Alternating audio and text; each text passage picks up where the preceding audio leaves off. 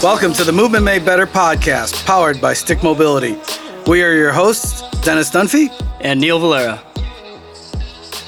Welcome, everyone, to the Movement Made Better podcast. Uh, today's episode, we are super excited for our guest here.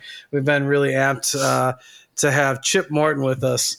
And hmm. uh, Chips, if you don't know who Chip is, I'll just introduce, I'll let Chip introduce himself and give you listeners out there in podcast land uh, a little background on himself? Well, I guess I'll start with uh, I'm a husband and father of seven. Um, so everybody, you know, out there with their families right now, um, believe me, we have we have uh, there are three, four out of the house right now, but uh, that the family part I starting with that tonight because that family part right now really is at the forefront of everybody's mind. Um, so I guess uh, this will be fun to do this talk and talk about you know movement and my professional career. But I guess starting with with who we are as as, as men and women as people, which will that, that's going to go through our whole you know our conversations. That, that's going to go. That's going to be knit and thread throughout our entire talk. But um, that said, I've been coaching my professional life. I've been coaching for over 30 years, and um, started. Uh, I'll start with the coaching part. Uh, as a grad assistant in Ohio State, and at the same time, I was a strength coach for Franklin Heights High School on the west side of Columbus. So, while I was doing my graduate work, my first my first coaching experience where I was being compensated for it with a master's degree and, and, and a stipend was with the Ohio State football program in 1985, but also at Franklin Heights High School.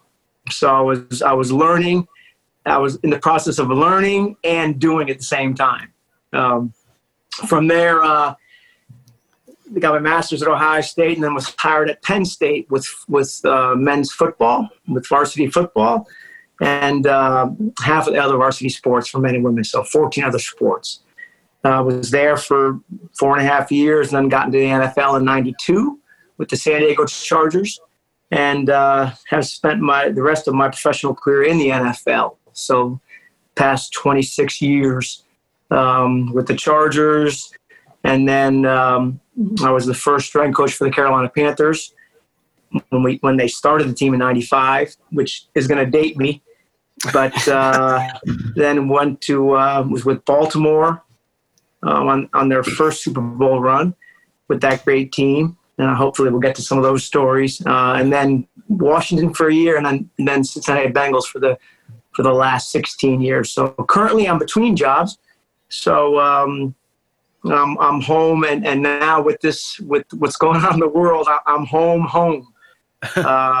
Uh, but you know, so in, in, a nutshell, over 30 years of coaching experience with men and women, high school athletes, um, el- elderly. When I was in grad school, I you know I worked in a fitness club, the you know the old uh, racquetball Nautilus clubs, yep. and uh, trained um, you know some some 70 year old clients, and so I guess I have a, a breadth of of um, experience um, with all populations. So that's it in a nutshell. Very nice. And you grew up in Connecticut. I did, New Haven, the main streets of New, Haven. Haven. actually, actually, Hamden. If you want to get really technical, but people will recognize Hamden.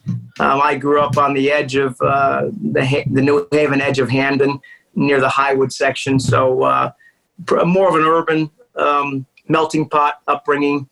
Um, you know, ten minutes from Yale University. So uh, you know, uh, grew up in it with with city life uh, as opposed to more of a with a little suburban feel.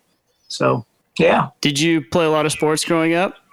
I did. I did. You know, all the you know back then in our town in Hamden, um, you'll like this, Dennis. Ice hockey uh, oh, in yeah. the Northeast is huge. Uh, it's interesting because back there, when I was growing up, and still, all high schools had their own hockey rink.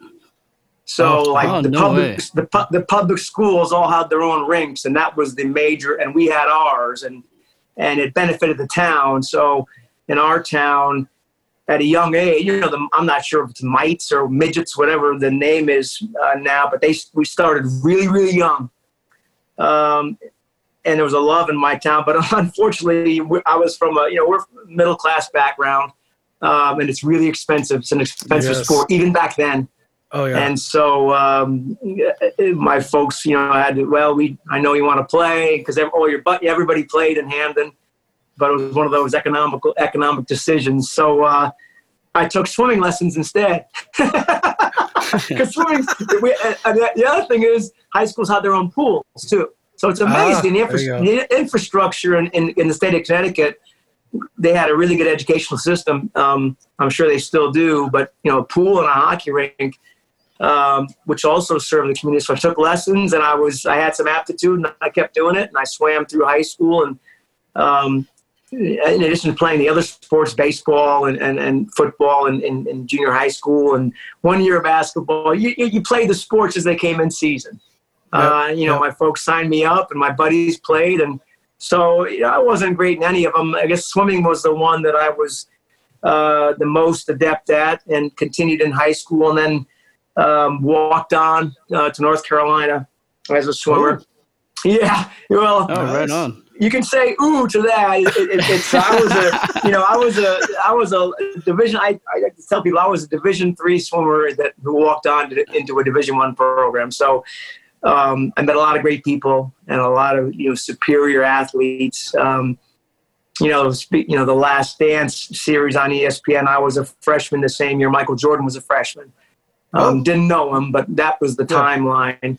But I was around great people, and uh, really, that's where that was the impetus. That's where I discovered my profession.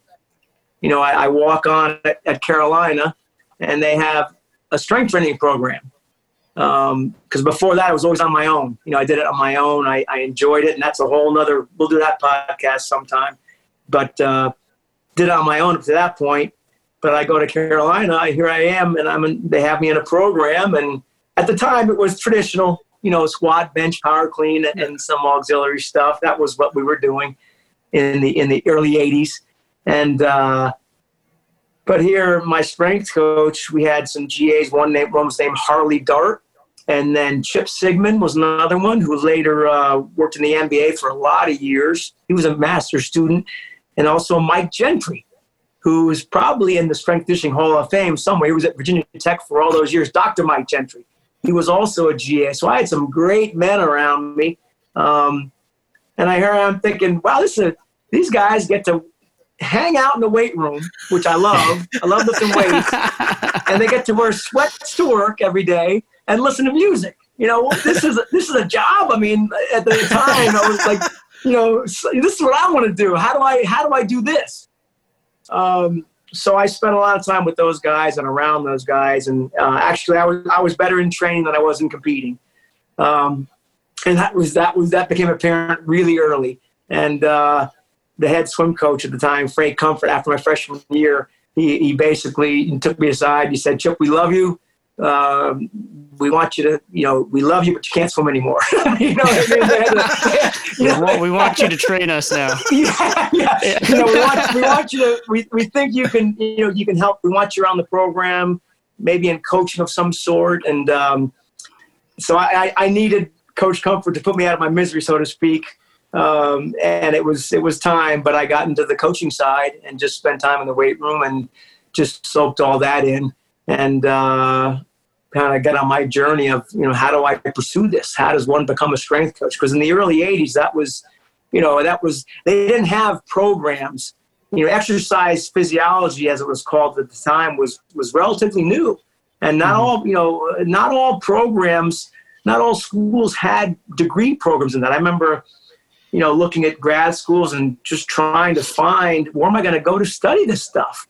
Uh, most of it was in you know cardiovascular fitness and and and you know, cardiac training. That was the exercise, carbohydrate metabolism was all, it was mostly centered on that. Very little on strength training strength development.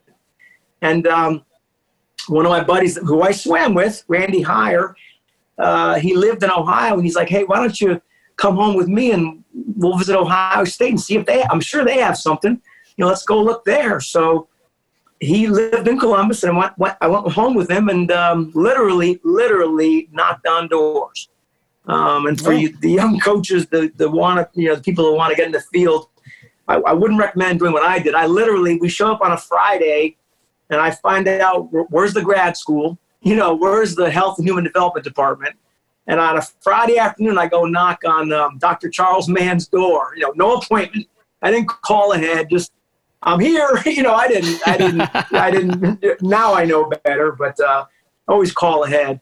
But uh, and he was very gracious and uh, directed me to Dr. David Lamb in the exercise physiology department uh, over in Larkins Hall at the time, and uh, also very sweet man. Just I walked in there and, and basically I said I'm interested. He said, "Well, what do you want to study? You know, what is what are your?" What? And I didn't have uh, any sophisticated answer. I, I just said I love, I enjoy the training process. I enjoy training athletes, and my passion is in you know strength development, weight training, and um, they didn't really have a, a, a, specialty in his department, but he said, Hey, you ought to go talk to our strength coach, Steve Bliss, with the football program. And he's over across campus. So that I thanked him for his time and uh, for the direction. Um, and went and saw Steve Bliss, and, they, and it turns out they had he had a really really innovative program, and this is 1984, and he was a Nebraska, he was part of the Nebraska Husker Power. You know, he came out of that uh, program, so it was well developed program. And to this day, you know, Coach Blisson, we, we will we'll message each other and uh, very, very positive guy and just explained what the program was. And they had a program where they would go to this Columbus City schools and basically they would say, you know, we'll provide a strength coach for your facility and, and, and you in turn pay for, for some of their stipend. So the school, uh, Columbus Public Schools paid Ohio State to basically get a strength coach provided by the grad department. So Franklin Heights was the school I was assigned to on the west side, and uh, you know, two weeks in, I was when I finished my classes, I take the bus across, you know, across town because I didn't have a car at the time.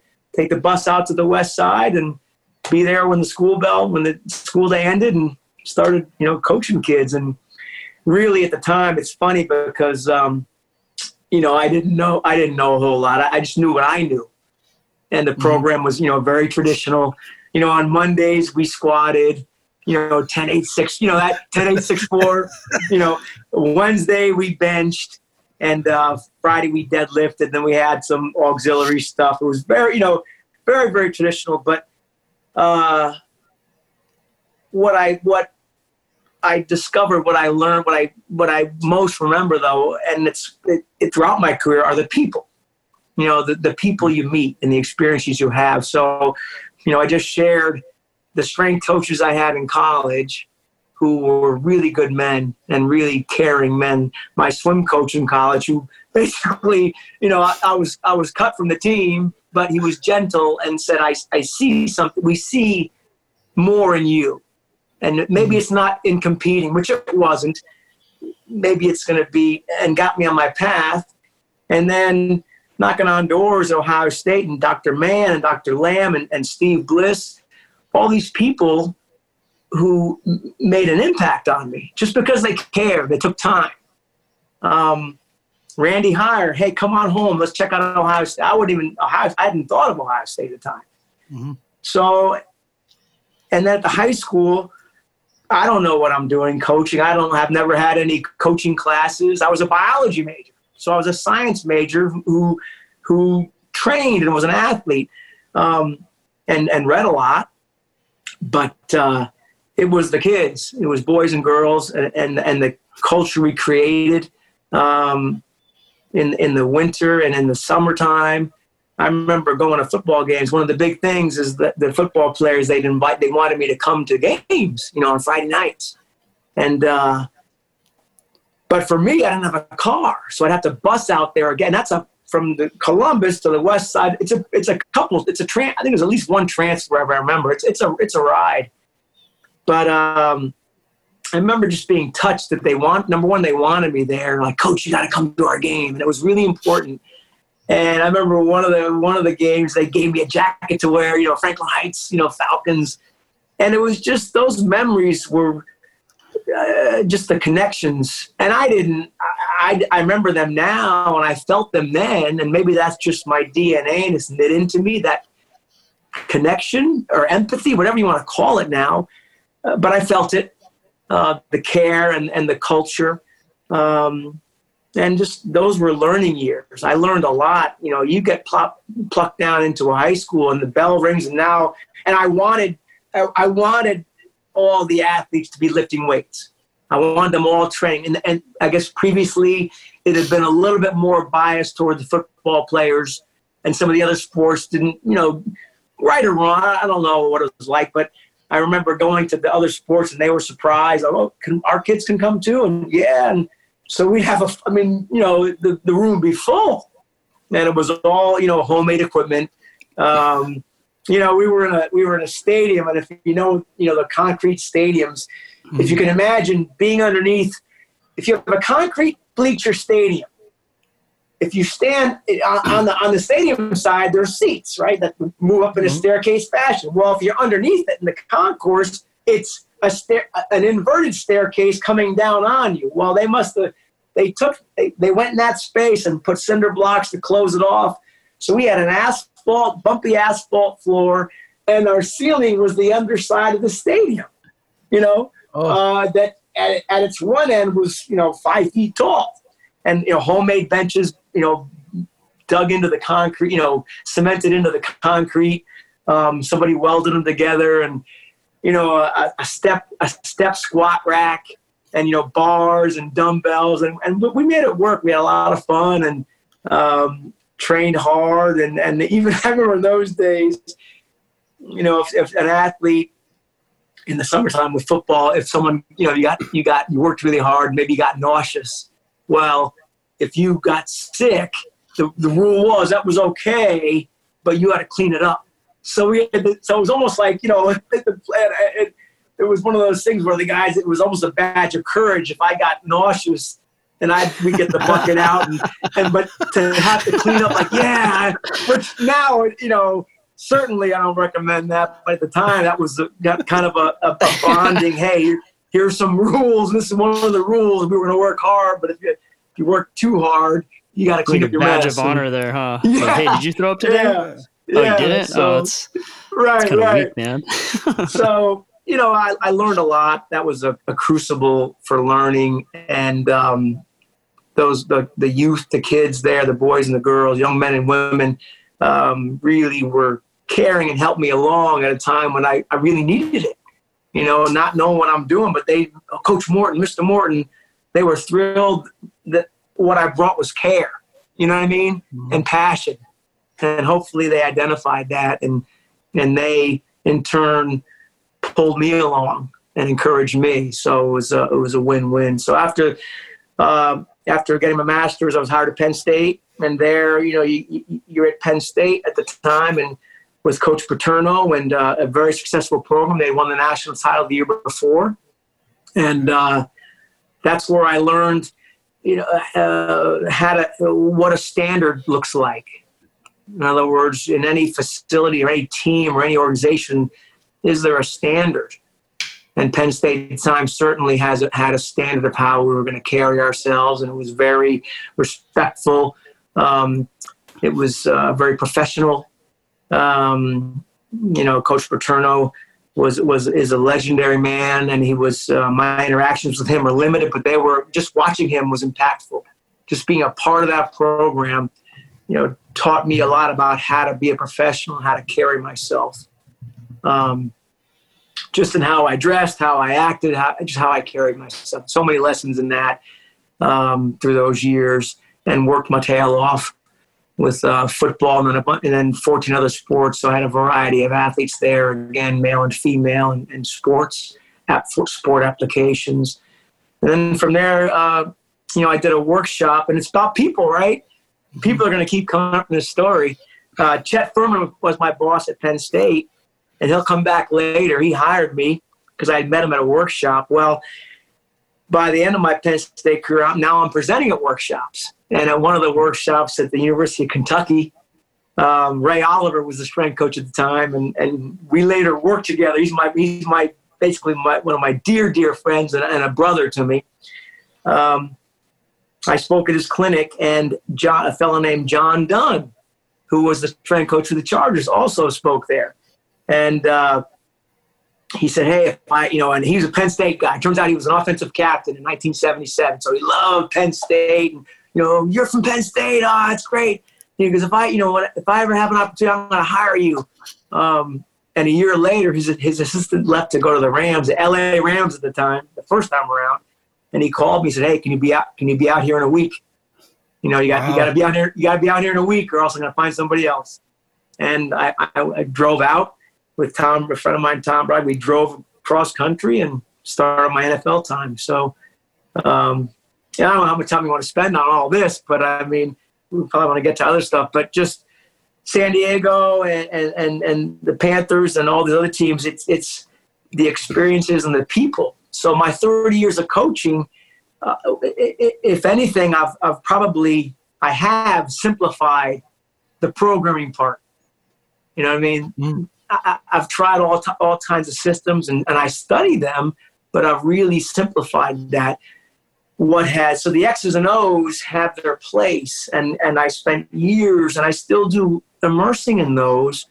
But what has increased uh, is care for people, mm. and and how can I? And I'm not saying, you know, studying leadership or studying cueing or insights into how to connect, but just a more organic care and other centered approach to people and, and listening and, and, and, and spending time with people and caring for them. So it, what, what's grown is my, I hope, my ability to relate to, to, to not only athletes, clients, you know, friends, people I meet at the, at the, at the grocery store. Um, so that's that's you know over 30 years, a lot of it says things have slowed down on, on the X's and O's as far as things are moving slower.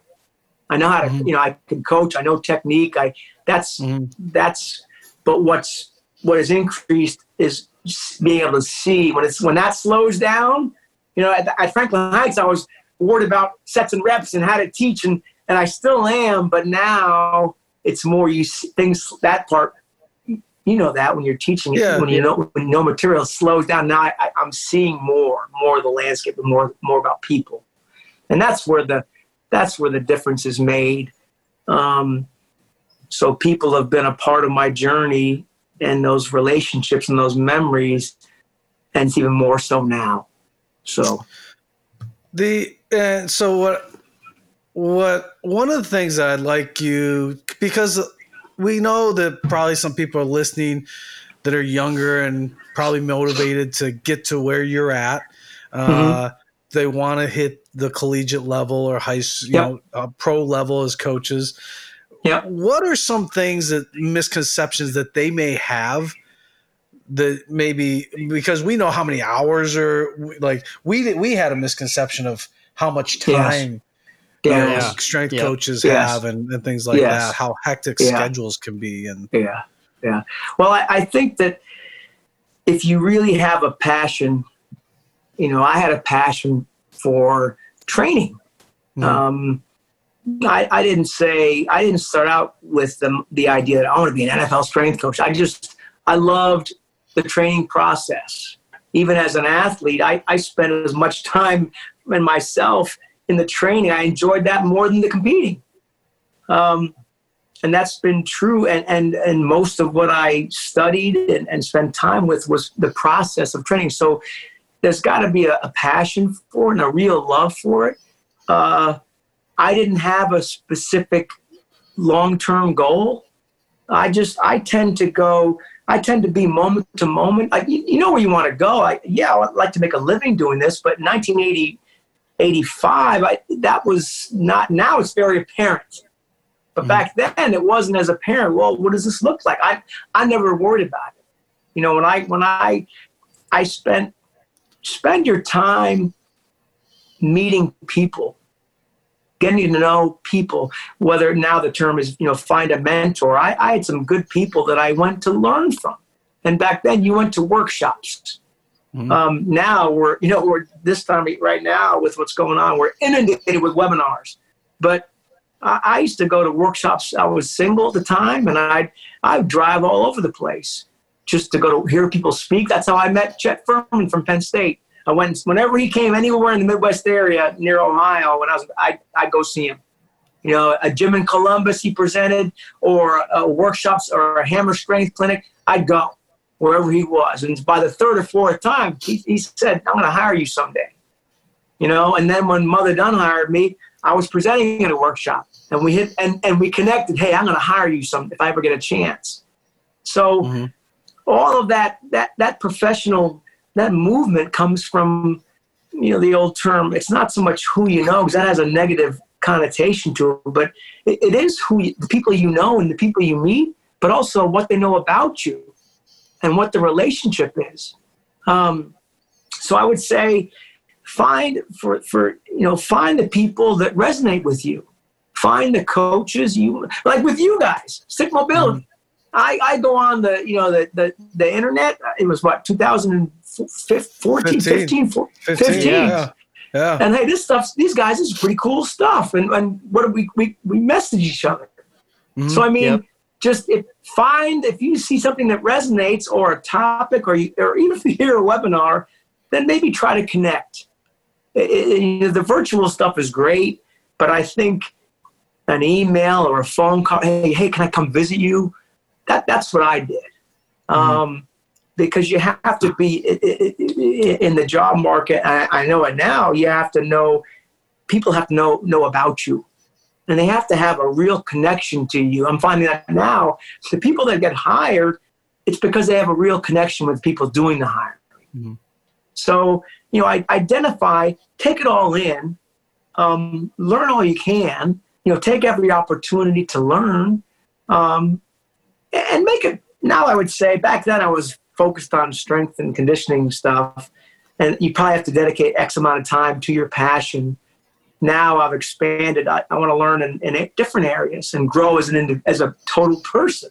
Yeah. But I identify who who resonates with you, who whose message makes sense, and then and then dive deeper. For me, to this day, Dan John is a is a is I'll say he's been a mentor of mine. And he'll say, mm-hmm. "Oh no, no, you, you know, no, Chip." You, but he really has been because oftentimes for me now, thirty years, thirty plus years in, there's lots of noise, training noise. It's this, it's that, it's this technique, it's this program, it's this X and O.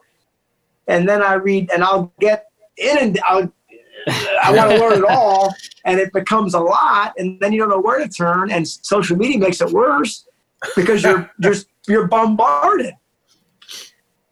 But then I'll read something by Dan John. It's like, all right, I exhale, you know, I exhale, like, all right. And he brings me back to just the, the basics, the simple, and it sounds simple. Some people, oh, that's just, you know, it's simple, blah, blah, blah. They poo poo it. Not everybody, but some people poo poo it, not yeah. technical. But from where I sit, you know, this many years into it, he is so on point because you know mm-hmm. with, when you're dealing with human beings and not everybody has the same passion for the x's and o's. The athletes i trained rarely there's a few that had the same that had passion for training and learning but most tell me what to do. Yeah. and you had to find a way to explain it and make them help them understand and, and help their buy-in. And so Dan, I think what I can't speak for him, but what Dan has is years of experience, and he's kind of he's you know filtered away the fluff, the noise. He's he's quieted the noise, and he's down to this works. I've seen this work, and he always says, "This is what I've seen work." And for me, it just I, you know I don't use everything that he says, but it's just his voice of reason. That term, reasonable yeah. Um, so find someone you that resonates that you identify with that you understand that you think wow that that that really I like that and I that that makes sense to me and then and and pursue it and pursue the relationship um, that would be the start and as you meet as you meet people in this profession like we like we met mm-hmm. it started as, as I saw some of your work I messaged you hey and then you come to the hotel when we're in San Jose. Hey, let's get a little demo. and then we have we have you we invite you out, and now Mhm. it's you know you you guys are dear friends. So, but it started with just wow, I like what they're doing. That's that's a pretty unique idea. Makes a lot of sense to me. Um, and then you try it, and it's like this.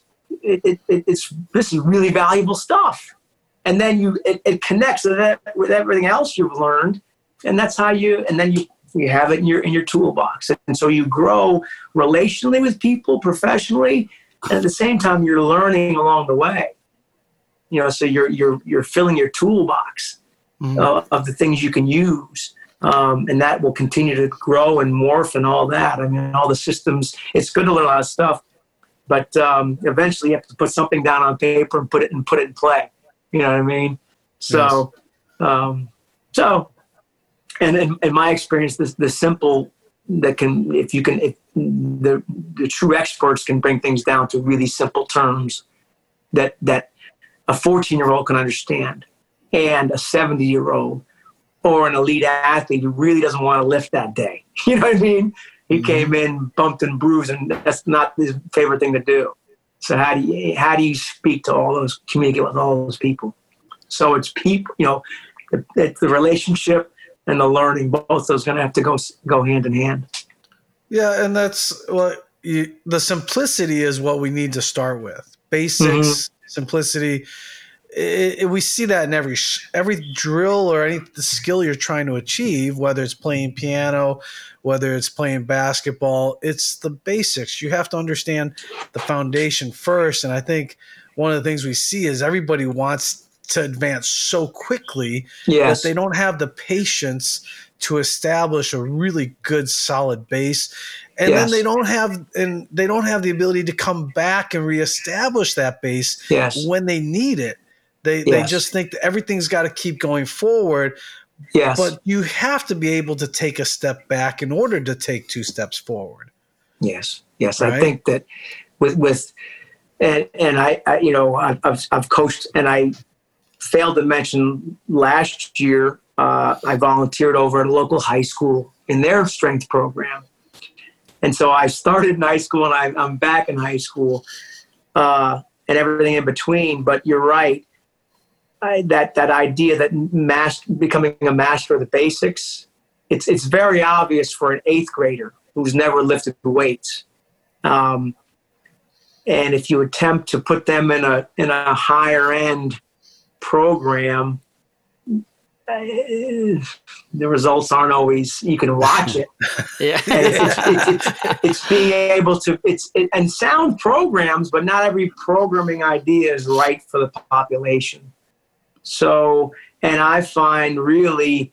Um, how would I say you, you take advanced programming for a certain segment of the population and you can adapt it and use it for another another population that happens all the time but boy oh boy the foundation of that success is going to be have, have they mastered the basic things before I go to a dynamic squat for instance can the young can the boy squat you know does he can, can he does he to do the movement um, and so we want to, we want, we're so in love with the X's and O's. We're so in love, and I am too. What's the, what's the next thing? Uh, what's the latest idea? And this is, you know, this stuff's high tech, it's high sciency, and it's good stuff. Um, when you take, when you take advanced programming and try to apply it to, the person has to be ready to receive it. Mhm. You know, I'd, I'd rather fundamental movements and and and I, I I'm gonna I borrowed the categories from Dan John, but when I look at my men, my mentors taught me the same. Dr. Ken Leistner taught me the same thing. You got to squat. You have to. He said you have to you have to squat. You have to deadlift. You have to press. You have to pull and carry heavy things. And Dan John calls it squat. You know, hinge, push, pull, um, loaded carry. Same, you know, my mentors were telling me that, and that's that's strength training. You know, look at it's the old timers. They they dead they hinged the hips under load they squatted they pushed and they pulled and they carried things or rotated and twisted but let's get really good at those things and the other thing that i that I, from my background you know I, I at penn state we we were a machine based program you know the Oh, old um, the the high intensity training uh, it's been called and um, you know, it started probably at West Point with Dan Riley, but then he brought it to Penn State, and Penn State was, you know, one of the top programs that was that was all in. I mean, if you went in the weight room back in 80 in 80 um 80, 86, 87 when I was there, it was all it was mostly not the old blue not cam driven Nautilus machines, chain driven. Yeah. Uh, I wish I had those pieces now, vintage pieces. Uh, and we had a free weight area they later added in. But what I learned from my mentors back then was it's it's really not the tool. You know, there are a lot of you know, you, it, it could be a, a Nautilus machine at the time, or now a hammer strength machine. Uh, it could be a sandbag. It can be a partner a partner resisted exercise, manual resistance we called it, manual resistance, or a barbell. Um, there are a lot. If, if you have a source of resistance, okay, mm-hmm. uh, uh, that, that can be increased over time, that can provide an overload and then be increased over time. A stone, I have garden stones in my yard that I really acquired them to, to lift with them. And I have different sizes. So at, depending on what I want to do, I can provide overload by sometimes I'll press this one and I'll go heavier and press this one and move up the chain or do carries. As long as it can be added to over time, it, it's going to provide a training stimulus. Mm-hmm. So I've never, and then it comes down to preference or your facility or what you're at, you know, what, what your athletes buy into. But I, I, I came from a background where it wasn't a tool, it was the movement you know, or how it was done. So in essence, I, am back to that now. Let's mm-hmm. let's master the movement, and then find ways, creative ways to load it, and that's going to be different for different people. Um, I've seen that even with elite athletes. Okay, barbell squat, great, great exercise. Well, what if I, I had a DB at, at, the Bengals that had, uh, you know, a, a injured low back, spondy or something, but could not put a bar on his back. And this guy's a top uh, safety, a top level player, a starter. You know, he's one of our starters, one of our mm-hmm. 11 on defense. Couldn't put a bar on his back, and it would have been deleterious to him. He would have been locked up the next day. Chip, I can't. And he, and he had hurt it doing the barbell squat early in his career. Mm-hmm. So I'm not judging that, but okay, I'm sorry that happened. So now what do we do? Well, he could do a, kettlebell, you know, he could do a, a, goblet squat. We used to do a double kettlebell front squat, Sam. We would still squat him, but just not with a bar on his back. So and he and he ended up lengthening, which we did a lot with the Bengals. Guys would lengthen, we'd lengthen their career by once again listening to the person. Uh, let me let me see this individual. What here's the big program. I got to manage all these guys, but now I have this player who's got a specific need, and it, I just can't plug him into this formula. And he's a player for us. He's important. Okay, he's he's important to us. But they're all important, right? they're mm-hmm. all people. Okay, now how do I make this? How do I train this squat pattern? When he's told me that will irritate my back and I can't do it, and I really would prefer not to. Um, so we just adjusted and, he, and oh, you know, or a leg using a leg press, whatever. But so it's the modality. Master the movement. Become a mm-hmm. master of that movement and all the things that takes. Whether it's the nervous system, you know, training the nervous system, tactile, proprioceptive, vestibular. Whether it's mobility, is it you know, can I get enough dorsiflexion to squat effectively? Whatever it might be, do I have enough? Have I done enough uh, patterning you know, have I done enough dumpy squats? You know what I mean? it's just, I mean, uh, Five so is master, yeah, master the movement, and then and then add load creatively, or to, with whatever you have available. You know, mm-hmm. so I, I always one of the things I pride myself on, and over the years because of my mentoring and because of that attitude, I've always I tell people, you can plop me down anywhere you want, you know, just, or you can, you know, Dan Riley used to say, he used to say in clinics, give me any equipment you want to give because he's always fighting. He was always back then. It was machines versus free weights, and it was it was it was it was the holy wars. It really was. Yeah. Um, I mean, I was in the I was in the the eye of that at Penn State, the center of that storm, and uh, he'd always say, "Give me any equipment you want to give me." You can give me give me all three weights, and you can take or give me whatever you want, and you take whatever you want, and I'll get my guy stronger. He didn't care about what the modality was. He knew how to teach, how to communicate, and how to motivate. And he was going to get results. So that kind of inside out approach, or what I'm not sure the term, but basically, I've got this goal in mind. How do I get there? Independent of let's not follow this template is good and I can use it, but let's be creative. Let's let's move aside being married to a, a certain modality or a certain system of training.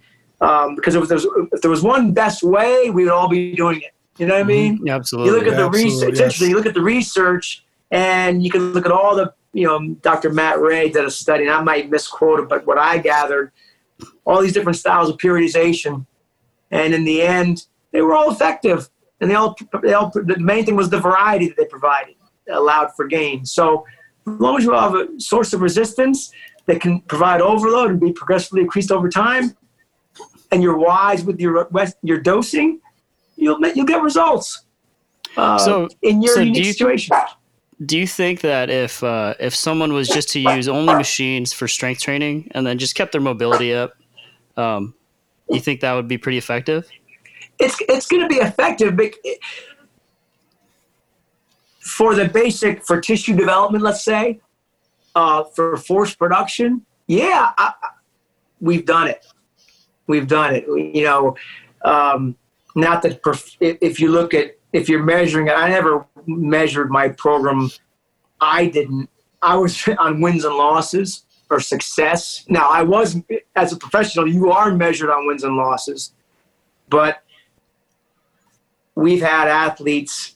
We we had machine based programs in a number of places I've been, and we were very very successful.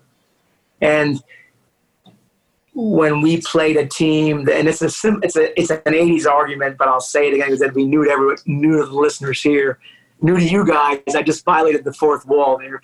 Um, when you see two teams play, you can't. We used to say you can't say, well, this team they do power cleans and this team uses machines. You you couldn't see that by watching. Yeah. Yeah. it- it's a ridiculous it's a ridiculous thing. So can i use i, I guess I, i'd rephrase it and say can i use machines effectively even all machines with an individual to get strong?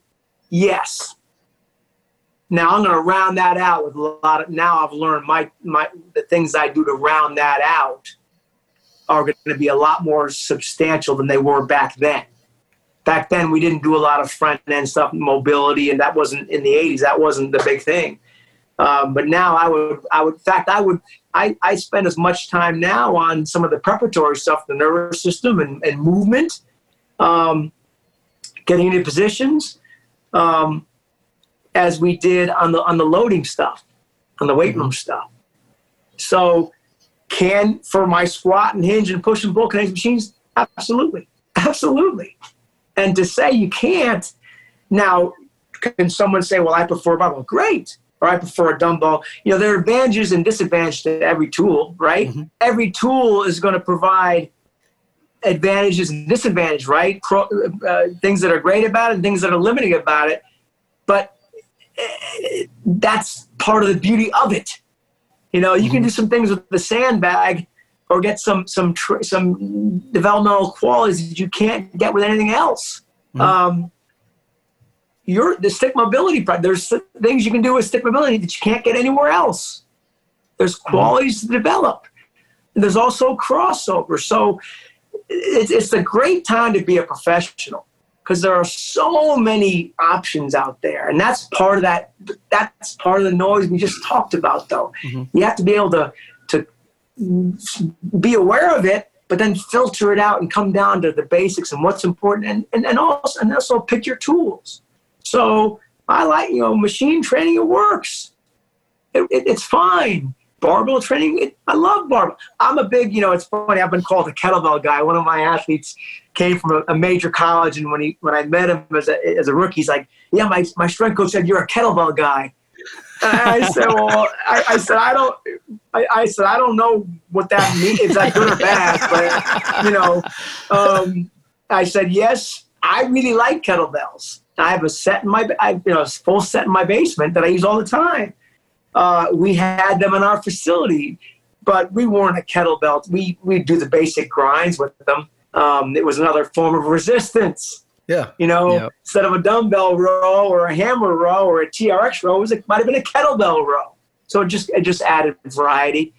But um, we all have tools we like, and that's I think, you know, as much as you can as a professional, and that's where listening to your clients eventually they're going to find they're going to move to things once you've taught them or expose them they're going to move to things that maybe they like or prefer or have a history with or have an opinion on or in the case of that defensive back with the low back issue their their things tools have been eliminated for him.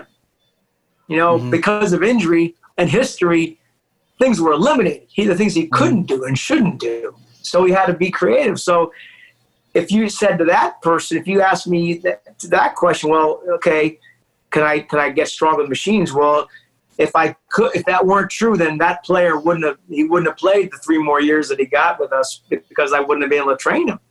Mhm. You know, I, I I always wonder, and I wondered it then when I was young, because I've always been in rooms.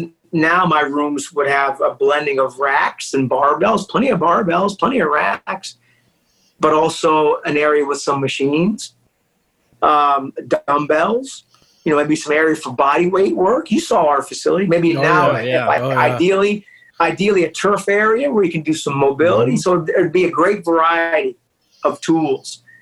And I always I'm, I'm concerned when I see a room that it, it's only racks, Mhm. um, because then I wonder, well, you know, week ten when the guy's got a wrist or an elbow, you know, what are you what are you doing?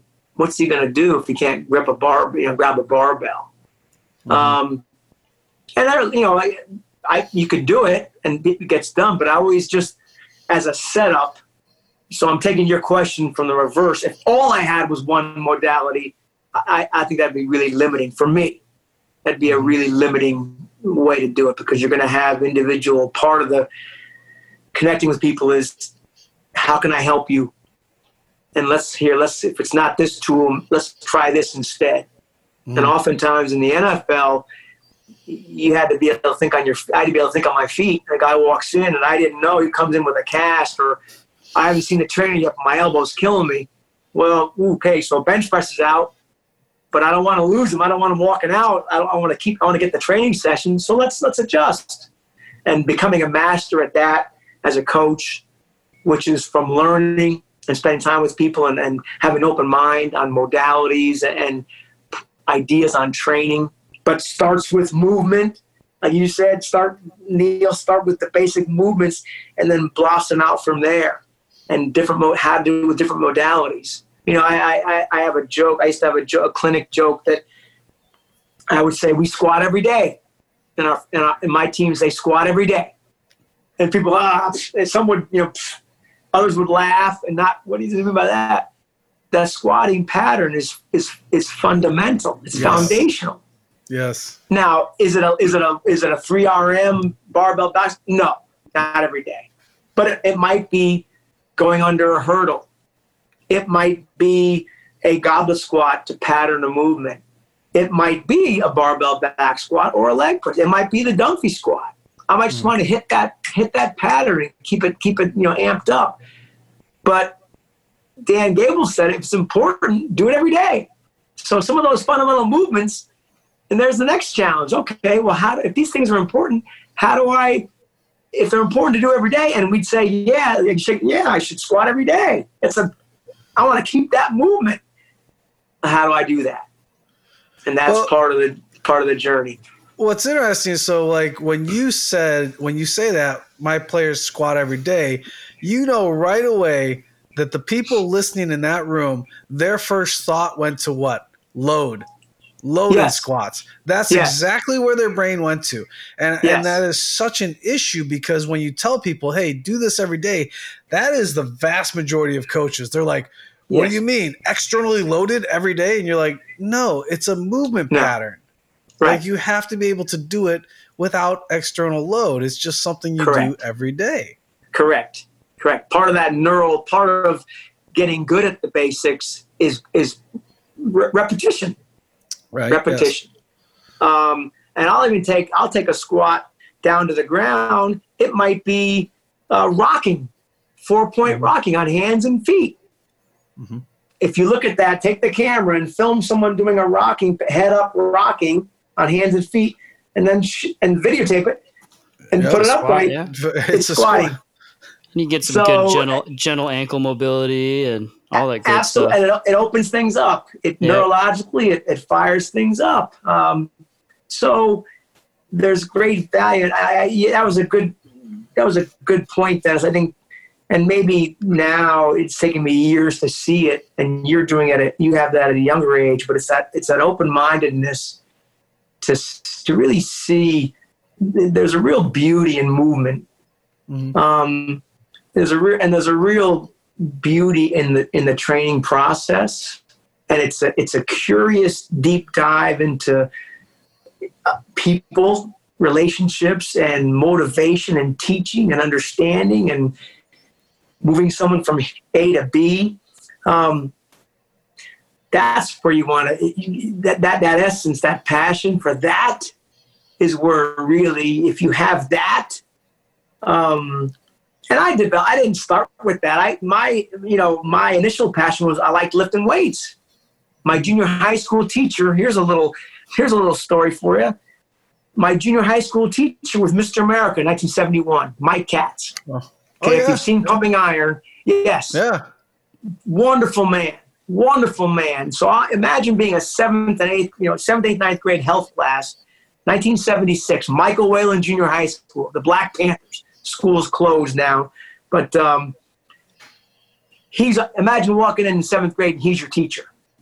And that was Yeah. right when they, in fact, they filmed, they filmed Pumping Iron. They were filming that when I was in his class. In fact, one day they the crew came in and they did some filming of him in the classroom. It, it ended up on the cutting room floor, but I was uh, I was in that. I would have been in that movie. And some of the scenes I, I, I was privy to because he and I became friends. But so my initial passion was stirred from Mike Katz.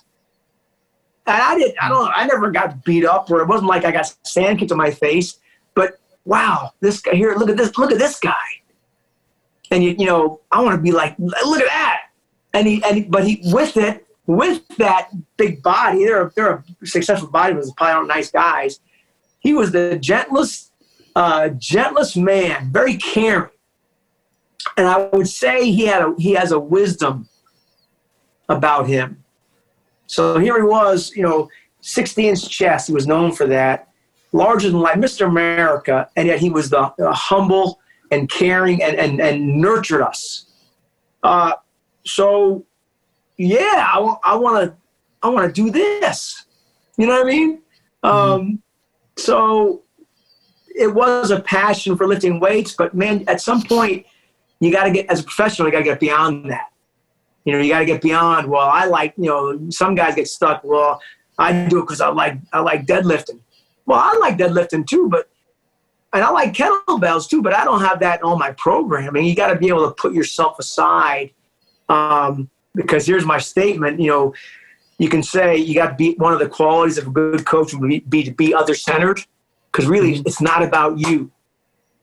Um, Yes. and, and a lot of a lot of the you know, there's a lot of in, in our business because of the social media and the titles and all that. I think there's a lot of ego involved Oh, Um, yeah. Mm-hmm. you got to move beyond yourself and and be able to care about other people more.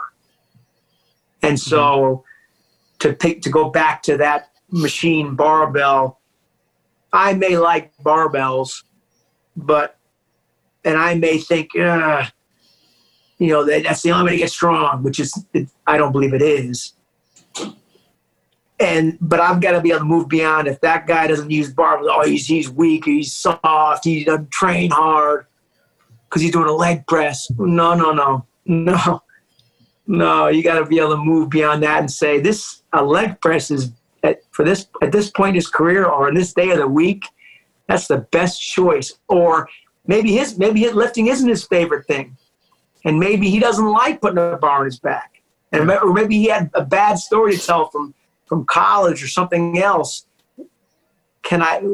Is there another way I can load that externally load that squat pattern that will hmm. that will meet this per, meet this guy where his needs are and allow him to progress and feel successful at you know so um, i guess it's that that beauty of it of the process and ex, their explanation of movement and you guys have that that's part of my draw when i hear you both teach is is that a, just the understanding of movement and yet put in a language where I mean you can have movement teachers that are wonderful, but they're whoa, they're they're way over. I I, I don't get it.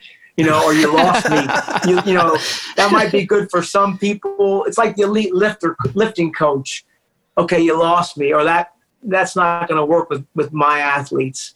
Um, so there's specialized pockets, but to be able to bring it to your your people, the people in, that you're in charge of, or you, that you're in, that you're to care for, and put in a language where they can understand it. Um, that's the gift to work on. That's the that's the goal to work on. Um, the ability to teach and communicate can be developed. There's a there's a gifting to it, but wherever you're at, you can by repetition and by immersing in it, you can get you can get pretty good at it. You know what I mean?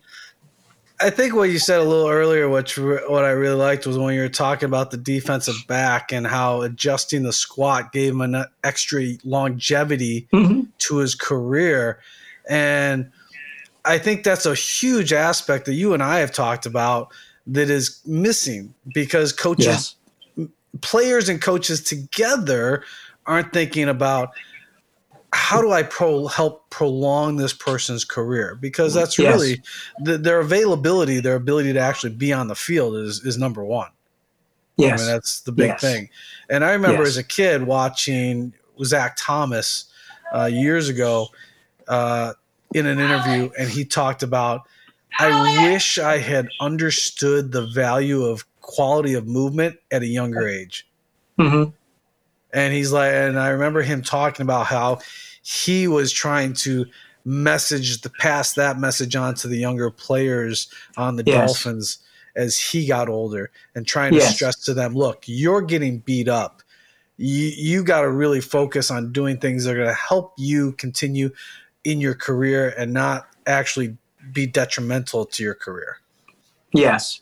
And I think that's that's probably that, that's part of the gift of of you know the, the the, coaches that mentored me because it wasn't we weren't bound although maybe the time was we were bound to a nautilus machine that was we were defending our position there but it was really made evident early on that it doesn't matter what tool you're using you know it can be a, a, a manual resistance upright row with a towel you know someone a, partner providing resistance and it all worked and and it's it's how you do the movement, how you the, the, how you perform the exercise or the movement, no matter what the external loading. That that's what counts most, the movement quality. Um, and that that's part of our job as as coaches uh, is to prevent is to present a a, a progressive um, and regressive uh, some progressive and regressive programming ideas with multiple that'll be true across multiple modalities so that they can no matter what the situation time of year stage of career orthopedic you know insults or history we can still perform a squat um, and paying attention to all the things that, that get you to the point where you can perform a squat, all the preparatory work, all the you know, the patterning that goes on, the soft tissue, whatever it is you're, you're into, all that, getting them to better movement. So it's a really big, it's not just how much can you back squat or how much can you leg press. There's so much more. So the, the, the you know, moving away from, that's the problem if you have, if you're program driven or X and O driven that way or married to a system, because there's not a lot of, there can be, you can be limited in the wiggle room in that. You know what I mean? Yeah. Some of those programs aren't written for you know, other tools, or other modalities. So now you got an athlete that can't do. Now what do I do? you know what I mean? Mm-hmm. oh, I can't. He's got a, a hand cast on. I used to keep it our, in, in, in the Bengals facility. We kept a number of the old Nautilus isolation machines that didn't require any hand gripping. Yes. So they had the Oh. pad like a lateral raise or a 70 degree fly where the pads were in the L or a pullover.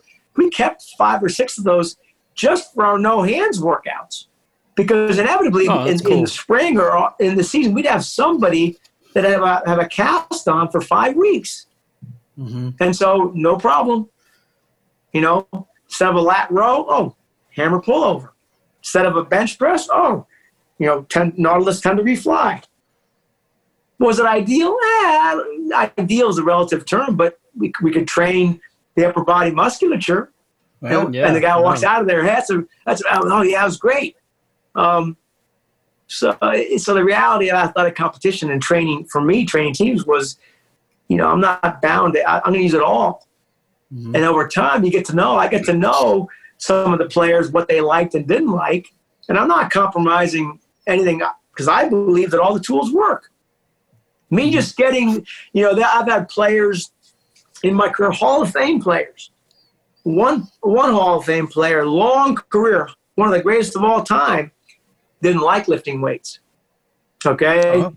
and and and in some of his history, didn't do a lot of lifting weights. He run a lot, hills and track workouts. And so when I got there to the team, um, I'm going to keep it generic, but yeah, um, of course.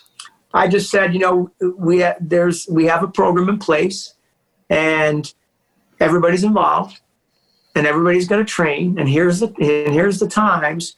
Um, you know, I respect you, all you've accomplished, and you know, he was he was in his last you know his last year, and I said, but I. I'm going to ask you. I'm going to. The expectation is you'll train like everybody else. You'll come in on a time, and, and we'll train. Well, and so he agreed, and, and and his workout was maybe three or four things you know, and two of them were a pull up and a body weight dip. But he but he came in consistently and he made progress. It was you know an overhead press, a, a row, a pull, you know, a, a dip and a pull up. Might have been something very limited, or and a man, shoulder and neck, just to take care of. Okay, he was defensive. Back, he was a uh, defensive back. Um, so I I individualized it for him, respected him but also there's a standard here and an, exp- an accountability here that I, I need you and i'm going to ask you to respectfully to be a part of this program. And we'll work and we'll communicate and you know i know it's you know you're, you're this many years in and you've not done a lot of it in the, in the past but and, and he did. And it was and at the end he, he told me uh, it was a great moment because he, he told me he said chip he said i've I've done more training, you know, more weight room, more lifting with you in the past year than I did really the previous, you know, 10 years. Um, Hmm. So I took that as a, and he smiled when he said it. So I, I took it as a, as a great compliment, just the ability to communicate and mutually have respect and, and find a, you know, you know, for him, it wasn't, oh, we got to, we got a back squat, uh, Yeah. or we got to do this, or, you know, it was, here's what we need to do for your for your position and where you are in your career. Here, are- here are your needs. Here's where you are mental. You know, your your your your your desire to do it is very low, and your history is low. But let's keep you going. Mhm. You know, let the strength training. You, you need to do it. you know what I mean? Yeah. And uh, so it's just you know it's t- it's taking all that stuff and you know all the interactions, all the knowledge, and all the open mindedness, and being able then to go to that person and communicate and working it out. You know, so you have a big global team setting, but then you also have individuals. You're dealing with individuals with with likes and dislikes and opinions and fears and biases mm-hmm. and, and and and a history and limitations. And then you have to deal with the expectation of a coaching staff. They may want numbers. So yeah, okay, we can do that. We can get numbers. Um, all that. That's all part of the team sport. That's been a part of my career is, is communicating on all those levels. So I think um, one of the biggest things that uh, surprised me, especially going out and to to the facility in Cincinnati was, and I know Neil talked about it, the difference in the superiority of the professional athlete versus the general population. I mean, mm-hmm. just the physical difference, the yes. natural God given, just it that yes. very few of us have. Yeah, I remember when when we were there, Chip. Um, there was a wide receiver. I think he just came off an ACL injury. You know, he was mm-hmm. rehabbing and he was he was running routes, and you know the amount of force that he put in the ground. Like oh, yeah. I think we were turned around, and all of a sudden I hear this boom, hear this explosion yes. in the ground. I'm, I turn around and see this guy, you know, cutting 90 degrees at full speed. I'm like, oh my gosh, it's insane. Yes, it's uh, yes, those, you know, in the NFL, those those are the elite. They're the best in the world what they do. Um, and so, you know, you have all these, you know, in youth football through the years, it gets titrated out and sifted. So only the, the very best. And even, you know, every year there's, there's 90 players in an NFL training camp and they're going to keep like 53 mm-hmm. plus some practice squad guys. So even at, even when they get there and it's a data, it's a weekly, you know, challenge to, to, stay there. But the, the physical gifts, and it's the physical, you're right. The, the forces, the, the collisions. When you listen, when you're on an NFL sideline, I, I still, I never lost that amazement of watching a game and thinking, oh my, you know, oh my God. Sometimes you're like, oh my gosh, you know, yeah. I mean, and there's a reason why I, I'm standing here, you know, I, you know, um, yeah, our bodies would explode on impact there. Literally, you, you wonder. That's like a nightmare of mine that one day I had to suit up and play the game. like, ah! you, know, those, you know, I don't want to do this. But um, the the physical gifting, but it's also for those guys and for any any elite in any in any walk of life, whether it's the neurosurgeon at Hopkins University, Johns Hopkins, there are other qualities that set them apart it might be the ability of, focus, a, a, a singular focus. It might be the ability to deal with adversity. It might be the, the ability to overcome fear uh, or to learn or to reason. I mean, there's all kinds of, dura- in the NFL, durability. We've had phenomenal athletes, but their bodies weren't durable. And no, one of the training issue, just their bones and ligaments and tendons, they just weren't built heavy enough to withstand the pounding. And I've seen careers ended that way. So there are so many to get to be elite in anything. There are so many qualities, and not the least of which are the, the mental the mental makeup. Mm-hmm. Um, so many, but phys- certainly physical is part of that. So, you know, the old ad, you know, the, one of the knocks on professional strength coaches, well, they, they don't have to train those guys hard because they're already they're gifted. Yeah, but we have to man. The job is then managing that and being able to train them to withstand that high. They're all the NFL. They're all high level guys, and it's really almost a bigger job to keep that keep that you know that engine idling with all with all the wear and tear and abuse and, and stress that it takes there's a real art to that, to, to coaching. And it, and it goes way beyond at that level what can a guy squat? Yeah. Or, you know what I mean? Or yeah. did he did he use a barbell or a machine? You know, that's that's not going to matter on Sunday. It's I'm going to, you know, I keep going back to the modality because I want to get go back to your mission statement of the movement. Mm-hmm. Okay, we want to train the squat. That's a fundamental pattern maybe on a Monday, it might not be. I'm, I'm, programming for a barbell back squat, but it might be today. Might be a leg press for this guy because that's the best choice for him. Um, and it's still a squat pattern, different, different, different external load, different adaptation, but I can still train the hips and quads and all that that I want to do effectively. Um, so yeah, the gifting is is amazing, but where there's great gifts, there's much more is expected of the coach. you know what yeah. I mean? With his great gifting, you know, the old Batman thing, or to whom much is, you know, too much is given, there's much more expected. Is that mm-hmm. Batman? Did Batman say that? I don't know.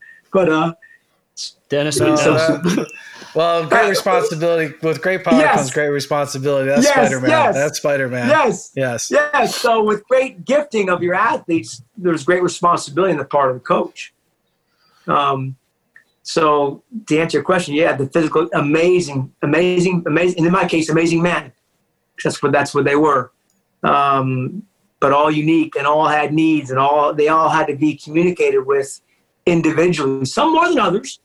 Um, but I had to be able to connect, you know, talk this guy off the ledge, just keep this guy from doing too much because he loved, you know, yeah, those guys that love it, like the Zach, you know, the Zach Thomas. Hey, this might let's add this in your program. This might help you, or can I make a suggestion? Mm-hmm. Um, it's all the responsibility to manage all that, and that that comes back to the young professional on your journey to learn gain, you know, gaining insight, reading books, reading books, um, conversing, learning, communicating, and then applying it. And through repetition, trying things and trying systems and all, all the various systems out there, give it a go. You know, oftentimes, uh, you know, with with different training systems, I'll try to myself. Like I'll follow it and see mm-hmm. how's how's it, what does it feel like.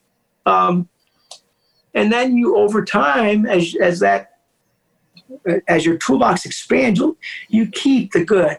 You keep things that work and you see what works and you add. And you're always adding and maybe deleting away. And that's what Dan John does so beautifully. He, he adds, but he also, if you add, you're going to delete. And some things change and some things fall away. Or I, or I, I didn't know this yet. I, there, I, I, I have things I learn now in workshops wow, I didn't know that. I have to change my thought process on that. Mm-hmm. Because now I have information. I, I, I reserve. I was tell that I reserve the right to change my programming based on what I learn, and I've learned something new. So that that's the beauty of it, right? That's the excitement. That's the for what we do. That's that. There's where the passion lies. That journey, right? Uh, yeah, because you you should uh, see evolutionary changes in the way you yes. train. If you're yes. training the if you record yourself training in year one and you're doing the same exact thing in year 10 then mm-hmm. you, there is just showing there's just lack of growth yes because something should have changed it doesn't have to be huge it right. can be very subtle but there needs to be some type of evolutionary change yes Yes, and and don't and and have the courage to step into that.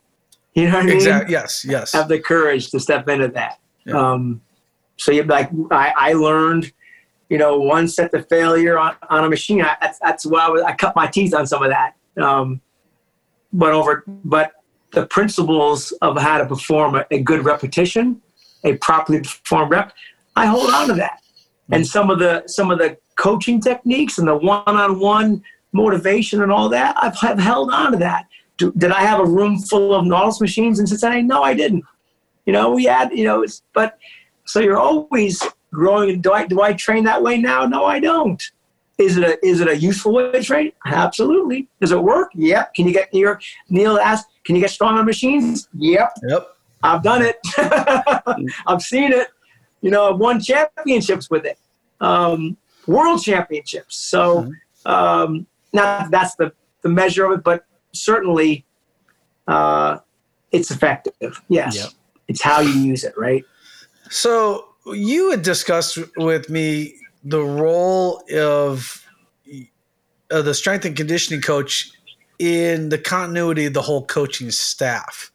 Yes. Uh, can you explain to the listeners what you what you mean by that? What how other coaches interact with you in regards mm-hmm. to input from the uh, information on the players and things like that?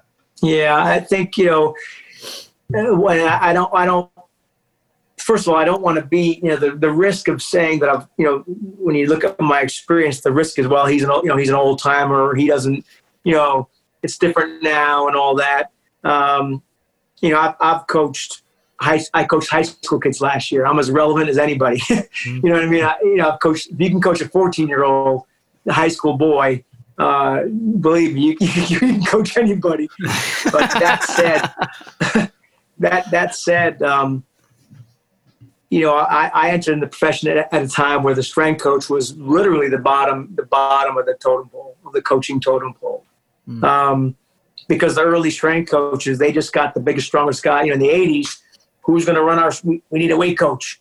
Who are we going to get? Well, let's get the biggest, strongest guy. Or that guy looks like he knows how to lift weights. Let's hire him. That that's literally how guys, some of the guys, got into it. Um, there's still big guys getting hired today. We know that. But um, my point being, you know, we were down in the weight room, and the less you were heard from, the better. Uh, and that's grown. The, the importance, the significance of the strength coach has grown to where now you have strength coaches that are associate athletic directors, and they're the number one guy after the head coach. Um, I, would say in, in both cases, whether it was just in the weight room and the daily interactions, or now where they where strength coaches are now more front and center, your your your big responsibility is, is player life, making player life better, player life. You know, mm-hmm. drawing out the best from from your people. Um, so there's there's you know legit there's there's the coaching aspect there's the logistics of scheduling and all that um, there's the nutrition part you might be in charge of it you might be overseeing it you might be like i was putting smoothies in lockers after practice or setting out snacks before practice. Um, there's return to play scenarios where you're coming along, alongside the medical staff, and at some point, you, you're, you're tra- the athlete transitions from the medical side to the ATC and therapist to you to get back on the field. Um, for me, there was even the faith side where I, I had to, you know, I was involved with you know, organizing on the road, at least facilitating team chapels. You know, we had a chapel leader on the faith side of things that he'd make the arrangements for the speaker, but on the road, I had to go. You know, he didn't travel, so we would have guest speakers. So I'd have to go at the hotel and meet with the speaker and set him up and get him going and present him to the group. And so it's player life. You're involved in all that. Um, so that and I've for me that's grown. You know, in Cincinnati, the the good news, the blessing of we had a smaller staff, so to speak. So more was expected. I had to do more. Um, plus, I have a I have a healthy dose, or more than a healthy dose of. If I want this done right, I got to do it myself. I, I struggle, you know.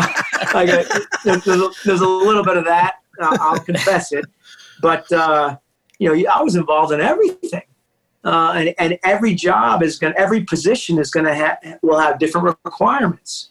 You know, every place I've been, there's been a different role for the strength coach within the staff and within the organization.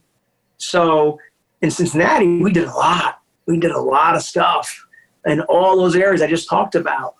Um, other places at Carolina, I was, uh, you know, when I started my first head strength coaching job, I was in charge of the weight room and all that programming, and I oversaw the, the nutrition, the menus, and all that. But I was really as much administrative, you know, breaking meetings, taking attendance at meetings. You know, I was with the head coach, kind of setting schedules and, and enforcing those schedules. So every place I've been, it's been a little bit different.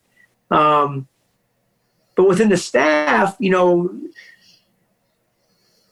what I've learned because when you're young and you think you have a lot of answers, and certainly I thought I had, you know, you don't, you just don't know, so you think you know.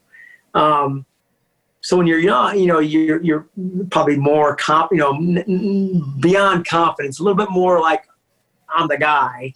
Mm-hmm. Um, but that doesn't really work with people for the most part.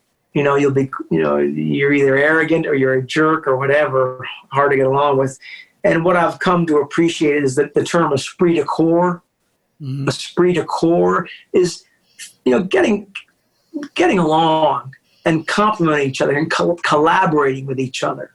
So within a staff, for the most part, you're providing the coaches with information on the players, how they're doing, how that what's what how they're well what's their well being, how are they performing, uh, are there any struggles going on? How are they developing? You know, you're the you're the conduit, you're the voice between the, the players and the coaching staff. Or the other way, amplifying a message from the staff, from the head, you know, carrying the banner. Here's the message, the head coach. Here's the vision. Now I've got to amplify that to all these athletes. Mm-hmm.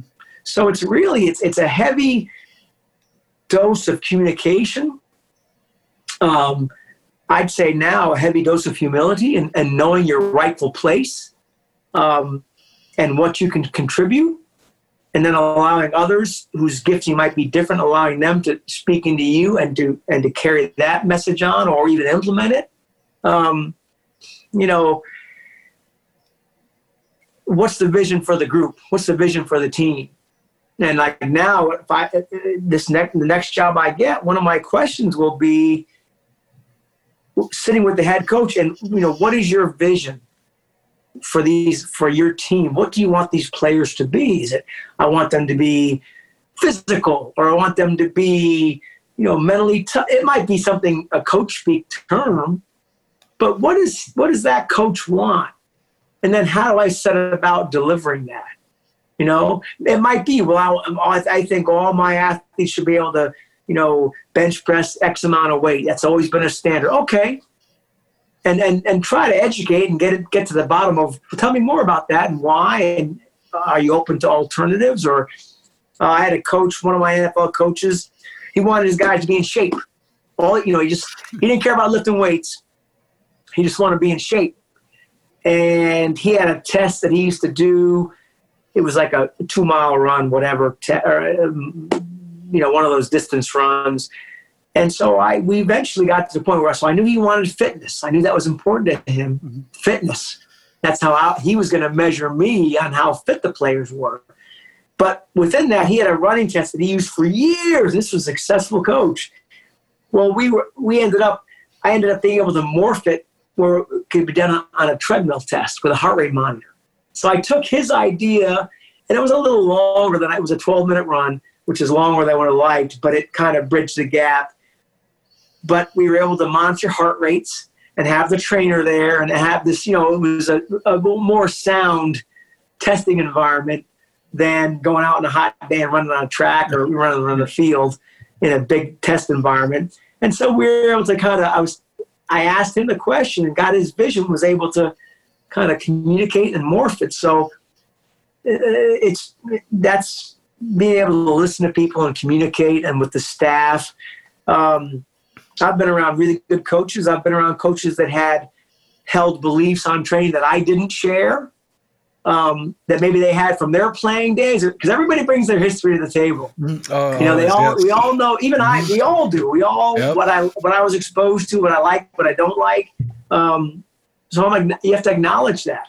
Mm-hmm. And now, so your athletes and your coaches, they bring ex- opinion and history but you also bring experience and knowledge and, and you're responsible. Now can we get that together communicate where everybody now we all get better? You know what i mean? You mm-hmm. respect and honor that. It, there might be a yeah but or have you considered this? Or begging your pardon have you thought about this? Which i've used all those things. Um, mm-hmm. With my head coaches uh, and you come up with a a, a, a, a, solution that's amenable to everybody. It's like that athlete, that long, that Hall of Fame DB. I don't, I don't lift weights. Well, uh, that was his first thing. I don't, I don't lift. I why you Chip? Leave me alone. I don't want to lift weights. yes, yes, you do. with, all, with, with, all, with, all, due res, with all due respect, we're going to find. I just I can't I can't let you. I can't. Yeah. I can't give you that favor where now you're doing something that no one else, everybody else is doing this, and you're, it's not right to these guys. So can we find a solution? And, and then you work on that. Um, so that's that's the esprit de corps, the give and take, the where I fit in the organization is is being able to communicate and bring you bring bring you to the table, bring magnificent me to the table, but then also realize you know, the, the, the, here, let's let me back up to this. If I were to tell you, would you listen to if I had if I told you there was a it was a prayer, but it was a thought or a prayer from one of the greatest military geopolitical leaders in the history of man ancient ancient times, but in the history of man. Notable warrior, um, husband, not without limitation. Okay, he made mistakes, many of them, uh, but was later called a man after God's own heart. Would you listen to some a, a, a, a bit of wisdom from that person? I'm asking, would you? Oh, of course, Yeah, yes, oh, absolutely. of Yeah, course, yeah. yeah. Well, that person was King David from the Old Testament, King mm-hmm. David. And he said in the Psalms, it was a prayer, and he said, I am uniquely and wonderfully made. Your works are wonderful. This I know full well. So I've taken that, that that's kind of one of my uh, memory verse or one of my affirmations that is true about me. Dennis, that's true about you. Neil, that's true about you. Listeners, that's true about you. You're all, Dennis, you are uniquely and wonderfully made. Mhm. And so, if we start with that in our relationships and, our, and certainly in our coaching relationships, if I start with that, that this athlete, he might be a handful, but boy, he's he's unique and he's and he's remarkably made. If I keep that in mind, do you think that'll impact how I interact with that person? Of course it will. Of course it will. So I, I try to start mm, that, you know, I start there. I try to keep that in mind, the back of my mind, because it's true about me, and it's, it's an affirmation, but it's also true about you and it's true about everybody you meet. So I keep that in the back of my mind. And then my coaching philosophy would, would move into, and it's also Old Testament, the purposes of a person's heart are deep waters. Okay, Neil, the purposes of your heart, there's deep waters in you. But a person of great, a coach, let's say, of great insight will draw that out. So you're unique and wonderful, Neil, and you're deep waters. And now, if I am being wise, if I'm communicating, if I'm, if we have built relationship, I'm going to draw that out. I'm going to draw that the best out of you. So those are kind of my two. Those are two of my, you know, my anchor or bedrock foundational statements that that that now influence all my interactions. You know? So if someone comes in, they're having a bad day, they don't want to train, you know, grumpy attitude, whatever, or maybe I'm that way. There's days that I'm that way. But then I got to remember in this moment that that person, he's unique, he's unique and he's remarkable. There's only one of them in the whole wide world. So let me start there. You know, he's not a pain in the butt. He's unique and he's remarkable you know so if you start there on things and then layer on top of that what you learned and all that the, the, communication and the, and where you fit in staff and how you motivate and how you interact and how you coach that really makes it fuller you know what i mean it becomes this uh, a wonderful and and and uh, remarkable progress you know process so Yeah, I think you. Well, that was great to see off that Last Dance documentary, and I think that's one of the things that set Phil Jackson aside from all the other coaches that you saw was his ability to understand that about each individual player and not give them Yes. special treatment, but he Yes. knew how to approach each player specific to that player yes and that's and that's why he's and that the same knock on him that a lot of people say well he had michael jordan he had kobe Yes. bryant he had all these players how could he not win but once again Right. it's managing those Yes. personalities yes and getting the most out of those people and bringing those individuals together as a team because a lot Yes. of other coaches could not have done what he did with the same Correct. players correct right I mean, did you did you have you watched that series?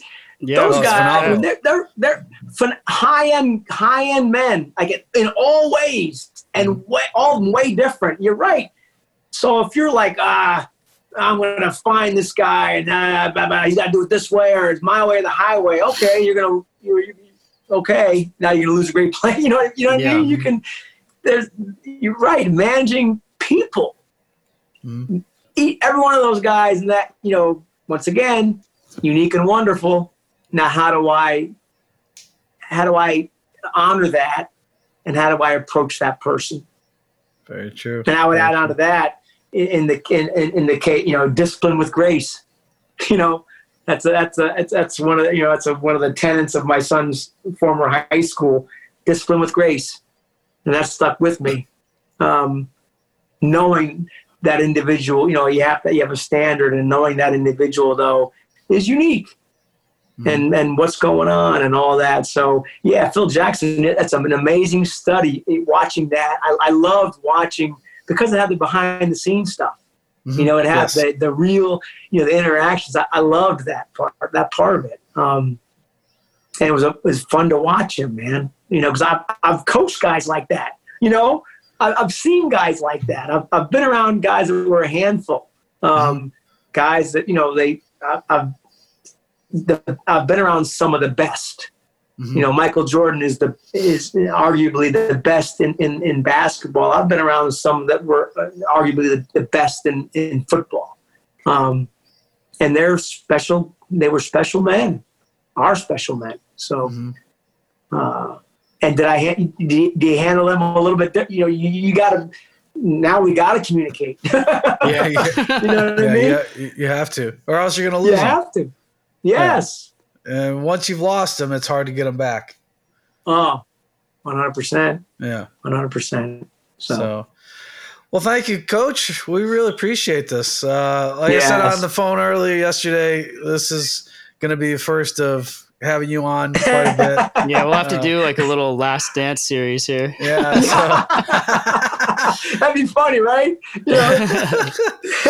and and so for the listeners out there, really i hope you got out of this the the the depths and the layers of of if you're looking to become a strength and conditioning coach or, or just a uh, just a coach in general the understanding the the layers that are involved and not it's not mm-hmm. just about the x's and the o's yeah it's it, there's so much more to that most people can learn about the x's and the o's you give them yes. numbers you show them empirical data they go okay i get that but now there's the ability to deliver the X's and O's so that mm-hmm. the clients, the athletes, they want to know they they they they need to feel your genuine authenticity, your care, yes. your passion. Yes, they have to feel that because yes. everybody can everybody can smell a bullshitter. I mean, basically, mm-hmm. I mean, we we know that we we know when somebody doesn't have could really give two craps about you know you or what you're doing. So you have to be able to bring that that genuine care and that passion because when you have that passion, people are going to jump on board a lot more. Yes, yes, it's you know that old adage. It's it's a people business. It, it's so it's become more and more apparent to me systems, there are a lot of systems that'll work, a lot of ways to train to get a result, but it's it's really the people. And like as just to echo you said, everybody people want to know you care. Mm. You know, they want to know that you care, uh, and that you you'll make them better, or you, you you want what's best for them. And if you can step into that and be a you know first of all see it um, and step into it, step toward it, and grow together, that that's when that's when championships are won.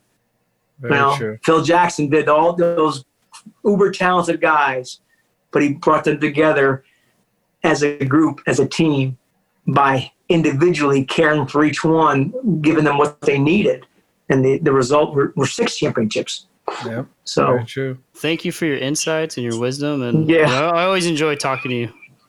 Yes, it's it's fun. It's it's like I said this during this time. There's been a lot of webinars out there, and I've and I've seen a lot of X's and O's, and that's good. There's value in that. But um, like we talked about the other day, just sometimes it's nice to have a conversation. In this case, yes. to have a conversation that, that people can listen listen in on and, and choose to maybe get a nugget or shake their head and say, "Yeah, it makes sense," or make them think a little bit. Um, bring it back to the human side of it, right? So awesome. Well, thanks again, yep. Coach. And then uh, to all the listeners out there, thanks for listening. And until our next podcast, be good to each other. Peace. Yes.